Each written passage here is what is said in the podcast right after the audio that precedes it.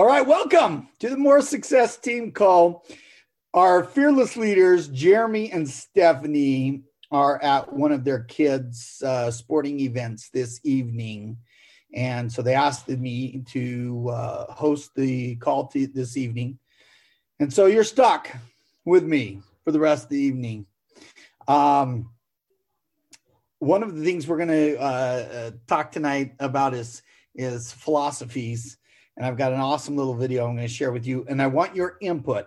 So I'm giving you fair warning right now. I'm going to ask for participation in the second half of the call. And uh, so if you don't have something to take notes on, right now would be the time to line that up and be ready to share feedback on what we're going to be uh, talking about. A little bit of recognition. Once again, um, production wise, the top uh, number six producer in the entire company this last week. Um, Nicole Romilly, congratulations, Nicole, our newest $100,000 ring earner. Killing it, still foot on the gas, but all doing an awesome, awesome job. So, congratulations to her. And to get into the information that uh, we're going to be covering tonight, um, we're going to be talking about what wealthy people do.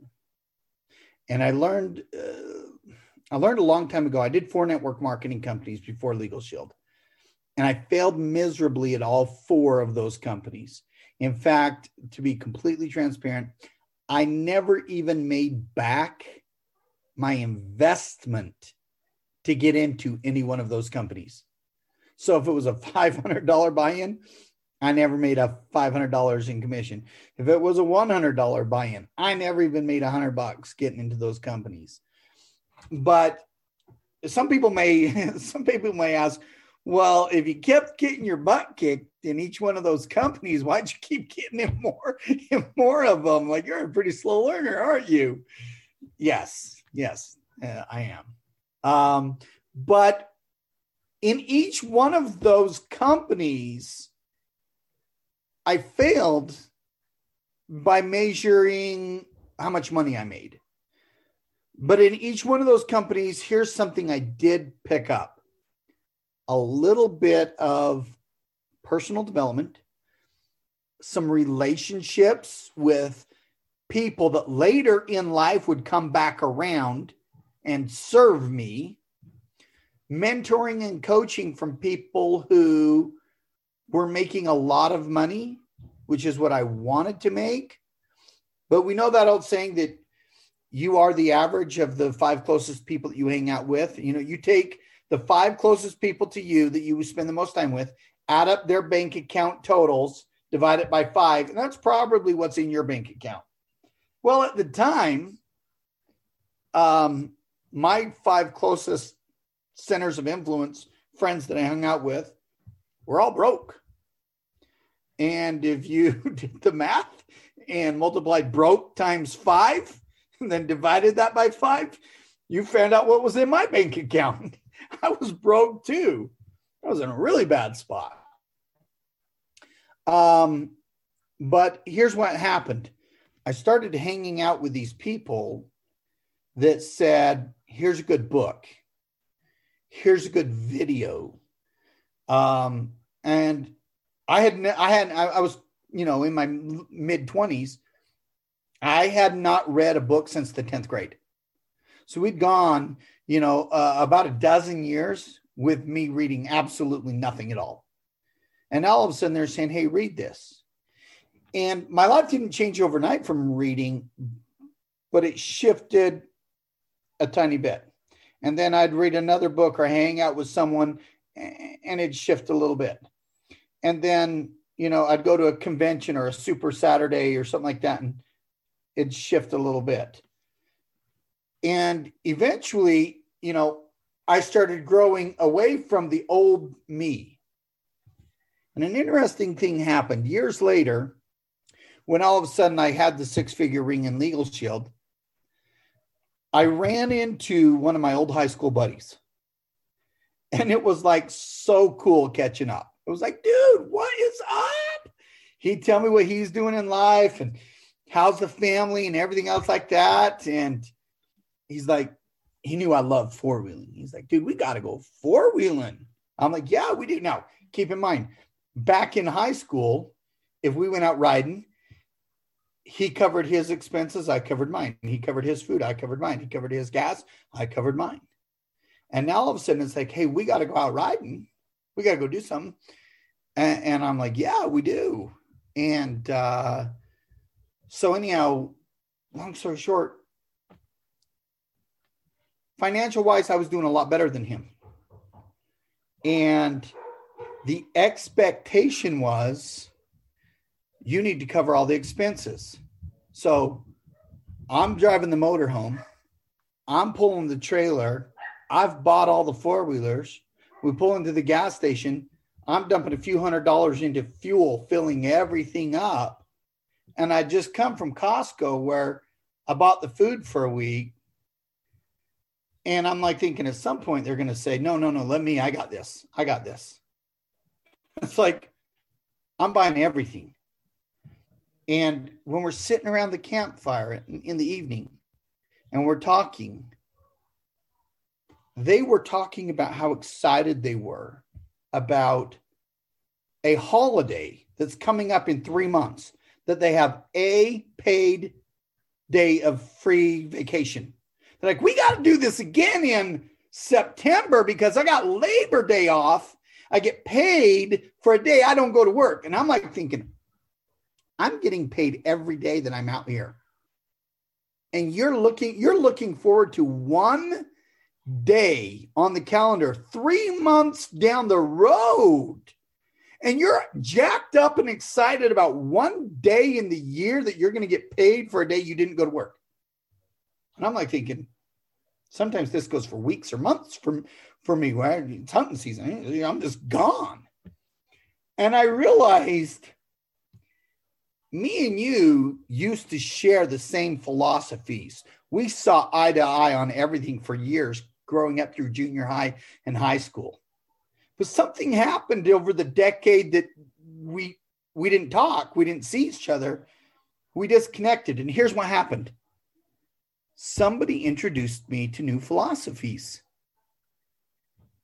And you don't realize the big change until all of a sudden, after 10 years of thinking a new way, you come back together with that friend that you used to think eye to eye with, and you sit around the fire. And after a few days, you're just like, I'm about ready to go crazy. I can't stand hanging out with this broke person. They're still a good person, but they are so small minded and broke mentally I'm struggling. This is not the friendship I had. I used to really enjoy time with this person, and I don't enjoy hanging around broke people that feel entitled to other people's hard work. And so, one of the movies that I saw almost 20 years ago that kind of got me on this path, I'm going to share with you guys tonight. Now, do not beat me up over the 4K high definition graphics and and stuff like that. Don't beat me up. Pay attention to the message, okay? The message is what we're looking for. And then when we're done, I want your feedback on what you learned. So when you learn something, write it down. Why write it down? Because if you're just going to trust that it's going to stay here, it ain't going to write it down because now all of a sudden you saw it. That's one sense. You heard it. That's the second sense. But then you wrote it down. You're a lot more likely to now absorb it and start living it. So always be taking notes. That's why whenever I'm on a leadership call or something like that, I've got a book right here and I'm just taking I'm taking notes on what the other leaders are saying, what I'm learning helps me grow as a person. So if a guy without a high school diploma can figure out how to make a few million dollars in this business. It ain't because I had more training in school. It isn't because I got a PhD. It isn't because I'm better than anybody else. But I study wealthy people. I listen to wealthy people. I, I'm on their podcasts. I'm downloading their books. And this was just kind of a unique, fun video that I saw 20 years ago and I saved it. I still have it. And I have a sequel to his video maybe someday if I'm ever hosting again, we might share with you the sequel. But we're going to start with the first one. So with that said, let me grab the video and optimize screen share for video clip. I'm going to hit that. Manly, you get, let me make sure, boom, boom, boom. Okay, view. We'll go full screen. Hi, my name is Good. Tim Sales. Do you know that there are very specific differences in what the poor, the middle class, and the wealthy buy with their money on payday? It's so simple yet so different it nearly knocked me out of my chair when I finally understood it. I'm going to show you exactly what I'm talking about and you can evaluate for yourself why the wealthy keep getting wealthier and the poor keep getting poorer and the middle class are stressed out. To understand this, I need to make sure you understand some basic business terms in the way that I'm using them. The words that you need to know are income, which means money you bring in, expenses, which means money you spend, assets, which is the most confusing one. An asset is defined as something that pays you. If you're an accountant or a financial planner, I just raised your eyebrows a little because the traditional definition of an asset is things you own. More on that in just a second. Liabilities is the last definition and is defined as things that cost you. A house is typically viewed as an asset, but can it actually be a liability? Yes. By the definition I used earlier, anything that costs you money is a liability, not an asset. But to answer your curiosity, yes, a house can be considered an asset.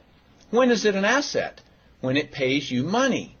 If you were to buy a house and rent it out, and it paid you a positive cash flow every month, that would then be considered an asset. One more time on the definitions just to be very clear before we continue. Income is money you make, expenses are money you spend, an asset pays you, and a liability costs you. Now let's look at what the poor buy on payday. On payday, the poor buy what I'm going to call stuff.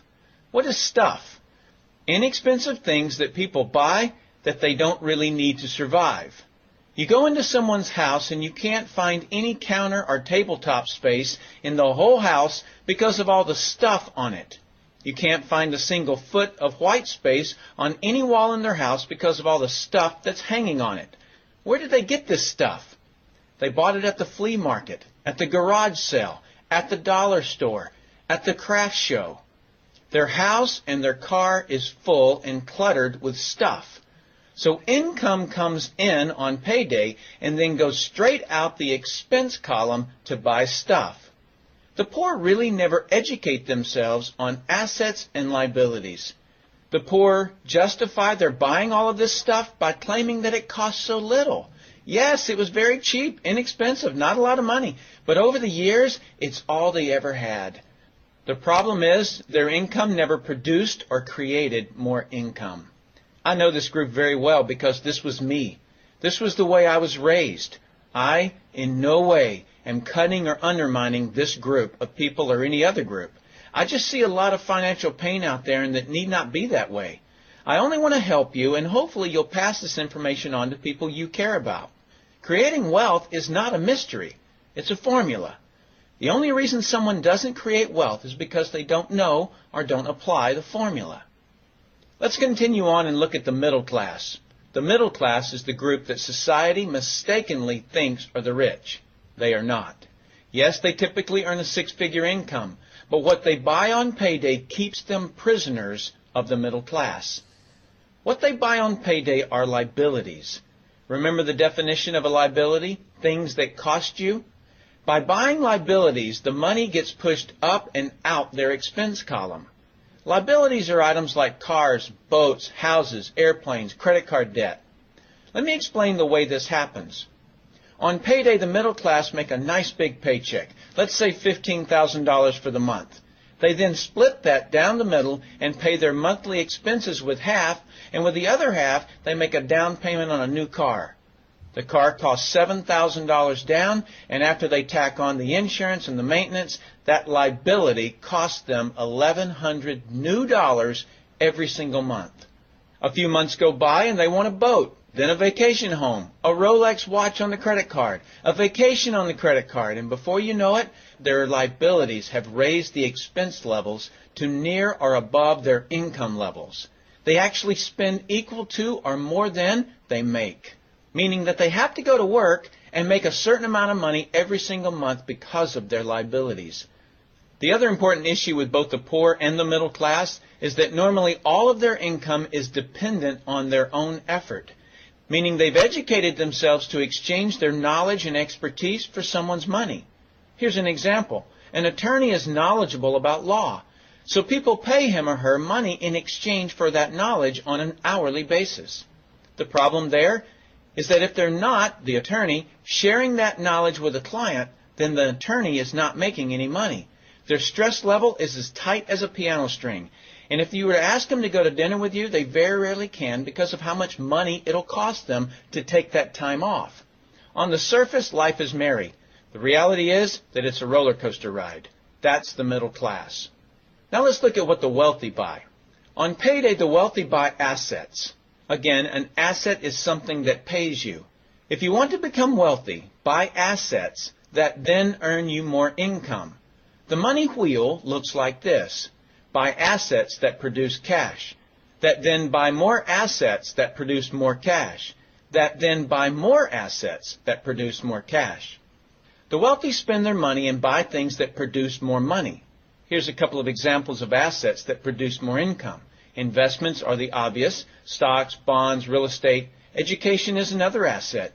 If you learn how to do something and actually do it, that produces more income, that's buying an asset. I heard a great expression once. If you think education is expensive, you should see how expensive stupidity is. Another example of assets you can buy that pay you is businesses, especially those businesses that can create a passive income. Passive meaning that once you build it up, it pays you whether you're still building it or not. A little example is if you buy a pinball machine and put it in a barber shop. You don't spend any of the profits. You save them until you can buy another pinball machine and put it in another barbershop. This, by the way, was Warren Buffett's first business. Warren Buffett, by the way, is one of the top two richest men in America. The wealthy are extremely eager to find those passive income businesses because it continues to pay them month after month, year after year, long after they've stopped working the business. That's actually the way I created my millions. I found a passive income business that I built up and it continues to pay me month after month, year after year. I then took those profits and multiplied them in another passive money business, and then again in another. In conclusion, here's what I've learned. You can't find these passive money businesses unless you're open to hearing about them. Then once you find them, be willing to research them. The reason I say this is that I answered a hokey little ad that I ended up making a couple of million dollars from, simply because of that ad. So these businesses are out there. You just got to find them. You've also got to be educated enough that when the right situation does present itself, you don't miss it. So remember, the poor buy stuff, the middle class buy liabilities, and the wealthy buy assets, preferably businesses that can create passive money. Then take that money and buy another asset that produces more money. That's the wealth creation formula. I sincerely hope that you've learned a couple of things from this explanation. I'm Tim Sales. All righty. Hopefully, was everyone able to hear that okay? Oh, okay. Oh, yeah. Good deal. Now is the feedback time. If you learned something new that you would like to share that you learned about that short little eight minute video. Unmute your phone and share with us what you gathered from that. Uh, I found out that rich people hang out, don't hang out with people that aren't going in the direction you're wanting to go to get ahead. For, wh- why start. not? Why why would rich people not hang out with people headed in the opposite direction? Because they're not gonna they're not gonna get the goal that they're that they're after. I mean, they're obviously in the um, they're not willing to go do what it takes to get what what that person's uh, goal is in life to get ahead financially maybe or whatever that may be absolutely well think about it let's say that you're someone that's trying to get really really healthy you're trying to eat right exercise and stuff like that would it make sense for you to be hanging out down at the donut shop with all your friends that are just eating like crap? Nothing wrong with donuts. That was a bad example. We should Per- use per- perfect sense, Dave. for you, huh? Perfect sense. if you're having four or five donuts a day, you're not losing anything.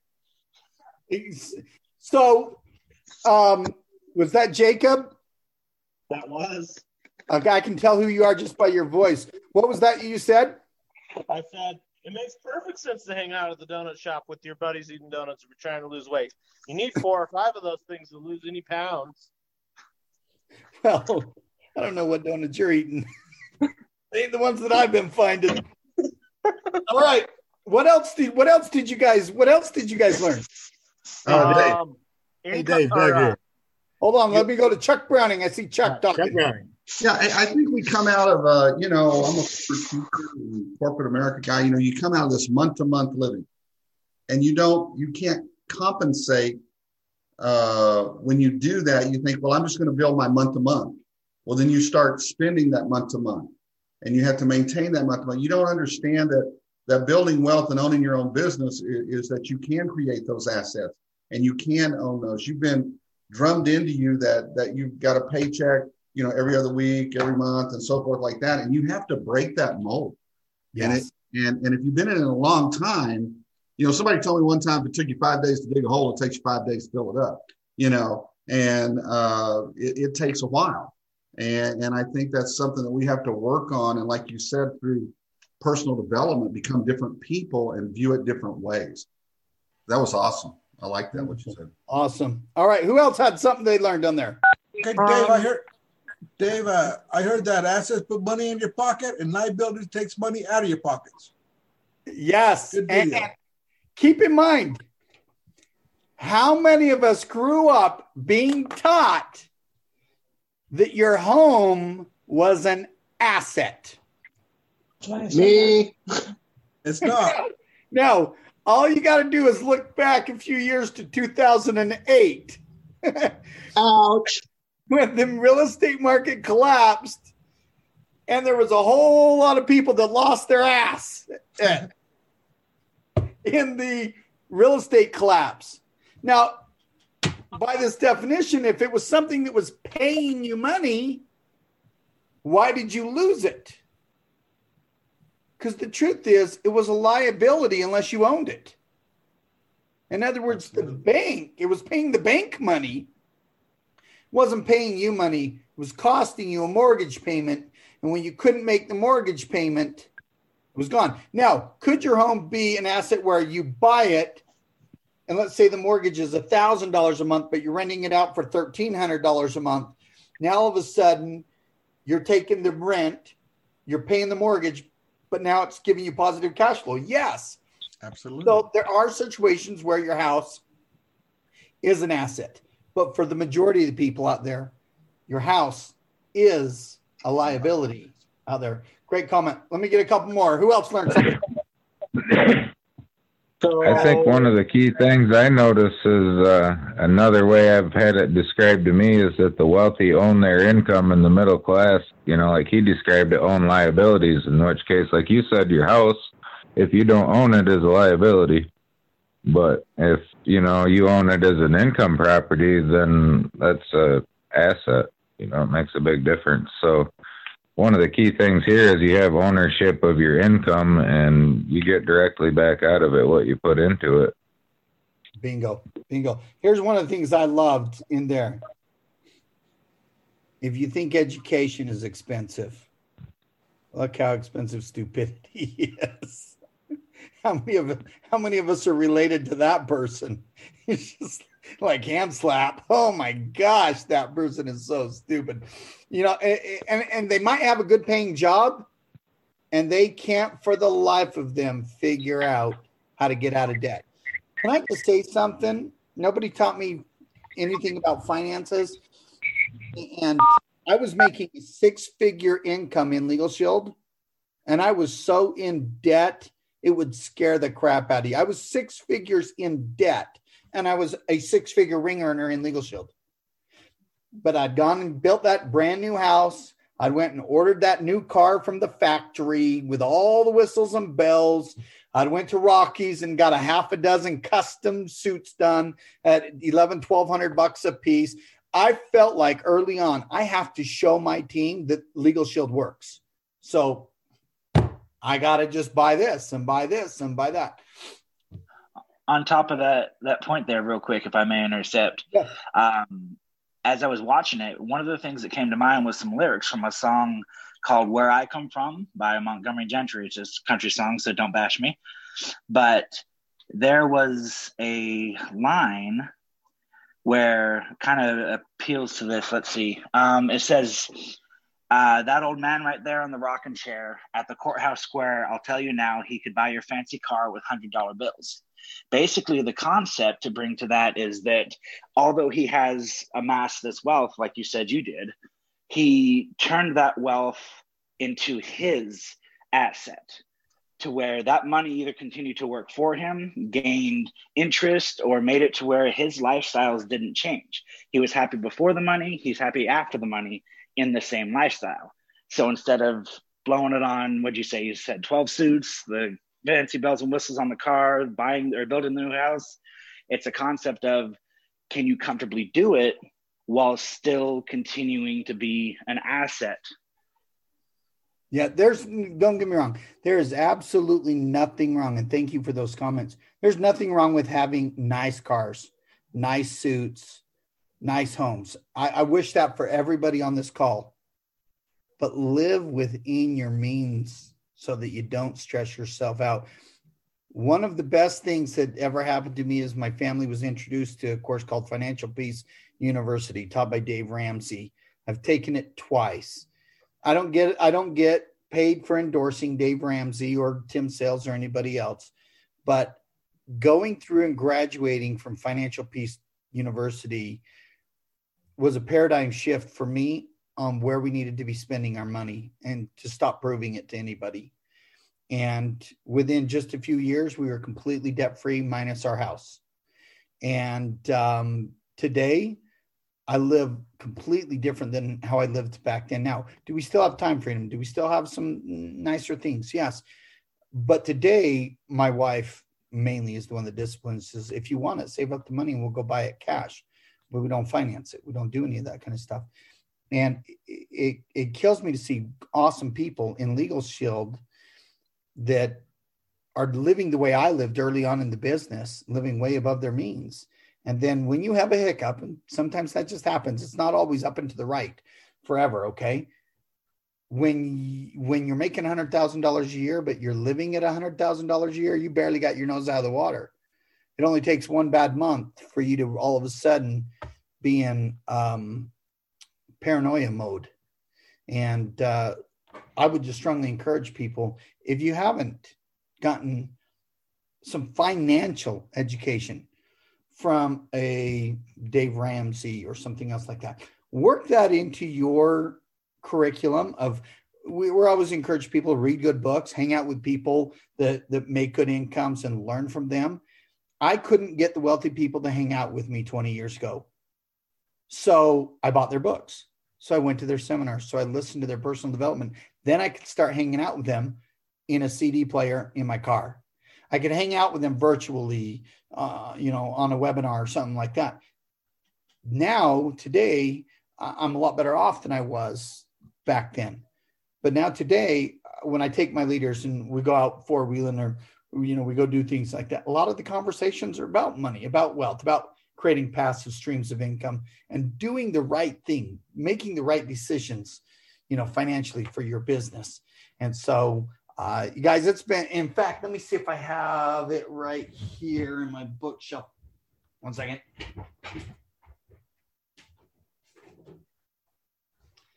If you're so inclined,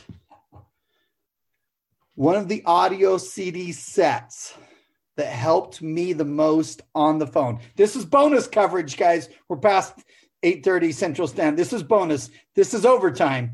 Okay. It's only going to be a little bit. But one of the audio CDs that I ordered was from Tim Sales. And it was called The professional inviter. Tim Sales, professional inviter. Say the right thing to every prospect. Okay, so this is a six CD set. And, you know, each CD is awesome. Now, I will tell you in this, he records live dials for his company that he's in. He bleeps out the, the name of the company that he's in. He's not in LegalShield, he's in a different company, okay? He calls people cold call. Now, some of the people on this CD set are not just like not happy that he called him. They're furious and pissed off. How'd you get my phone number? How'd you get it? Yeah, they're like hostile, mad at him. He ends up getting them to do a 180 and recruits them in his company. Like if you've struggled a little bit on the phone, what if what if there was some things you could say or do that changed the way you talked to people to increase your success rate on the phone?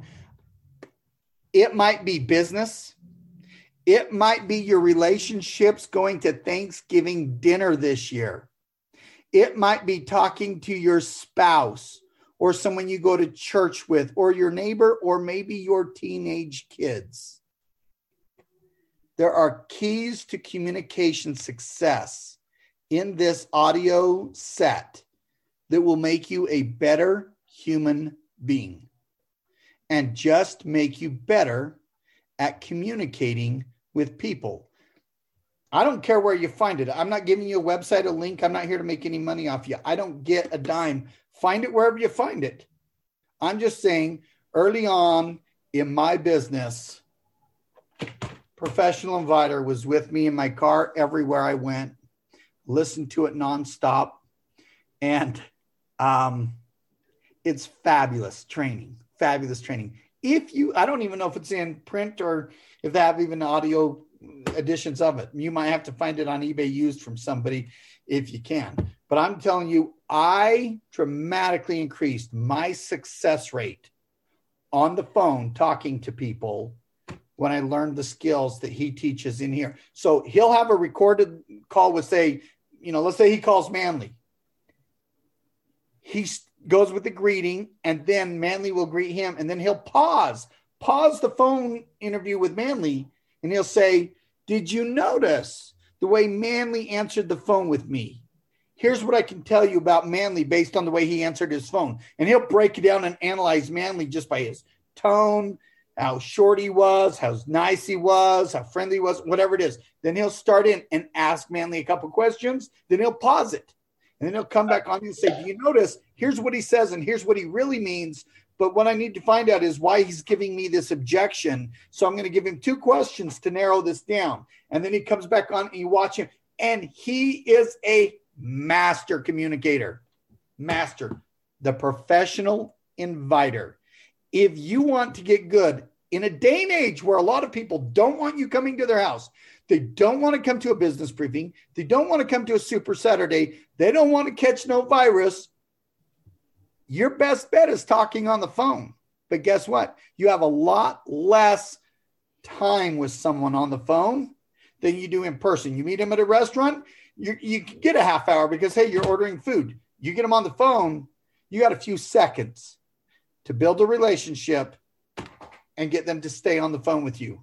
How valuable, what is it worth to figure out the success in communicating effectively over the phone?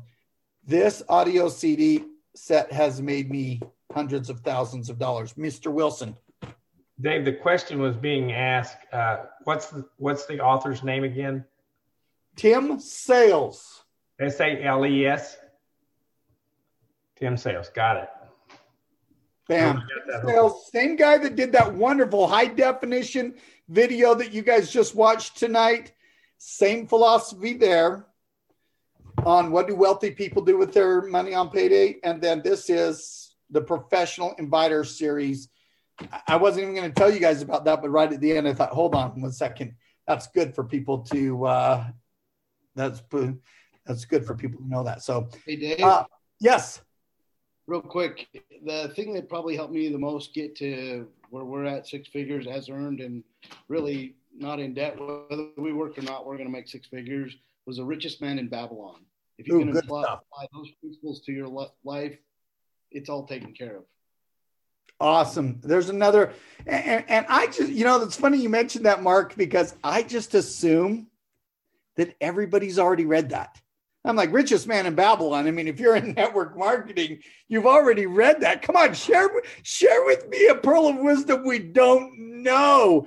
And I'm sorry, I am not trying to mock you if you have not read Richest Man in Babylon. I just thought eh, that that's like network marketing Bible. That's like that's Genesis. Like you just start there, you know, something like that. So thank you very much for for pointing that that out. Great, great personal. And you guys, seriously, like we could pull all the ring earners on this call. What do you guys re- read? And what are your top five to 10 books?